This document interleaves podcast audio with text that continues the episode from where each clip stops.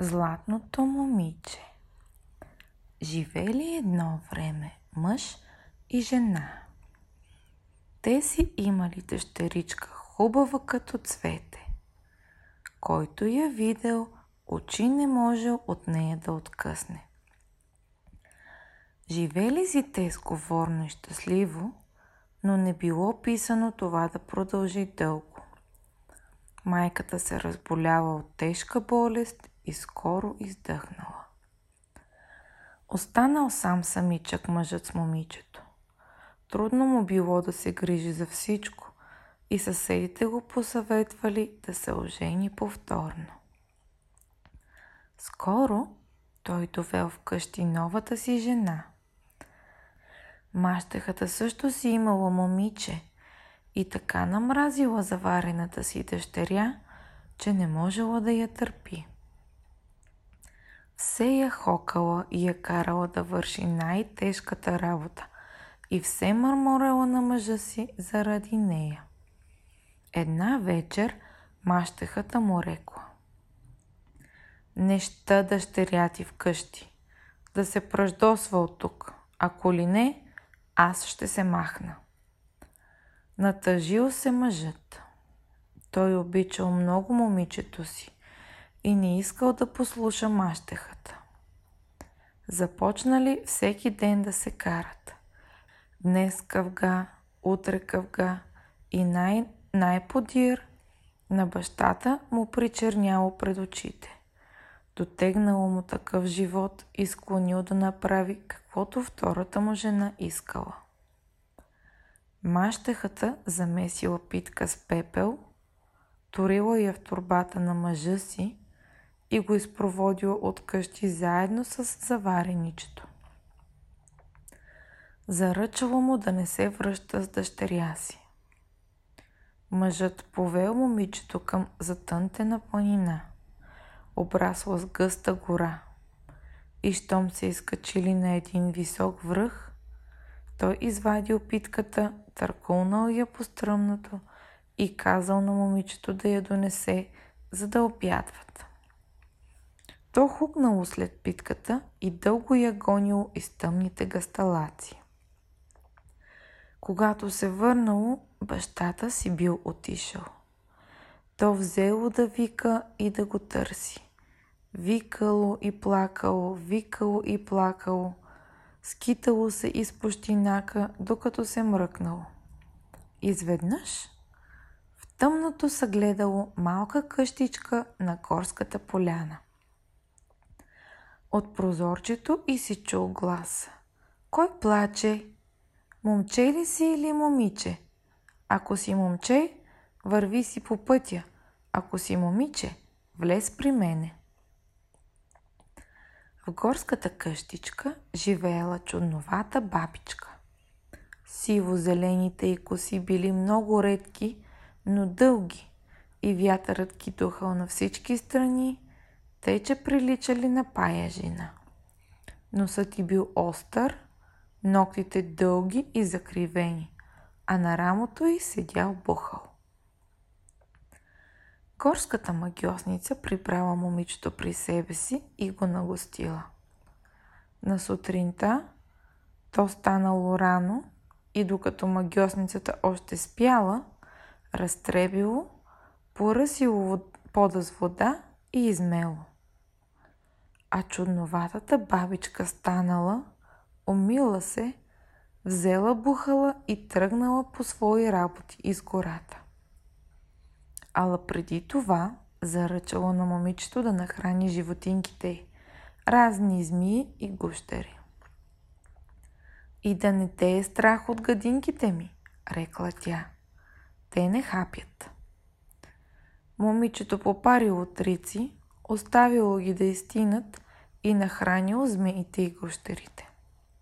После откачило манистата от врата си и вързало на всяка гадинка по едно герданче. Попладне бабичката се върнала, гадинките я посрещнали и взели да й се хвалят. Бабо, кака ми върза герданче. Бабо, кака и на мене ми върза герданче. Пък бабичката отвръщала. И баба ще върже на кака герданче. И баба ще върже на кака герданче. Близо до къщичката течала река. Щом се наобядвали със сладката гозба, бабичката рекла на момичето да идат да поседнат край близката река. Подир малко слънцето напекло бабичката. Тя се прозинала и рекла. Аз може и да заспя, а ти, видиш ли водата да тече червена, не ме събуждай. Видиш ли я да, да тече синя, пак не ме събуждай. Ала щом потече жълта, веднага ме събуди. И бабичката заспала. По едно време реката придошла червена. След червената вода потекла синя. Синята вода се сменила с зелена. После на заприиждала черна. Най-накрая забълпукала жълта вода и момичето събудило бабичката. Тя бързо го уловила за косата, потопила го в реката и викнала. Дръж, баби, каквото можеш. Дръж, баби, каквото можеш. Момичето я послушало, хванало каквото му попаднало между ръцете и когато бабичката го извадила от водата, държало едно съндъче. После горската магиосница изпратила момичето до пътя в края на гората. Махнала му с ръка за сбогом и изчезнала. А то тръгнало по пътя и скоро се прибрало вкъщи. Щом застанало на прага, мащехата и бащата ахнали. Едно златно момиче стояло на вратата и греело с невиждана хубост. Протегнало ръце златното момиче, подало съндъчето на баща си. И когато той го отворил, що да видят? Съндъчето било пълно догоре с жълтици. От тоя ден мащахата взела да вехне от завист, а на мъжа си мира не давала. Да заведе и нейното момиче в гората, та да стане и то хубаво и богато. Що ми искаш, ще го заведа, склонил той. А мащахата запретнала ръкави, гребнала от най-хубавото бяло брашно и го пресяла три пъти. Омесила питка, опекла я, овила я в чиста кърпа, после я сложила в турбата и я дала на мъжа си. Той нарамил турбичката – и повел доведената си дъщеря към върха. Като стигнали на същото място, бащата търкулнал питката и изпратил момичето да я търси. После бързо се скрил и се върнал вкъщи. Щом настигнало питката, момичето взело да търси баща си. Търсило, търсило, не го намерило заплакало, завикало и започнало да се лута из гъстата гора. Вечерта излязло край къщичката на бабичката и чуло гласа й. Какво си ти, баби? Момче ли си или момиче?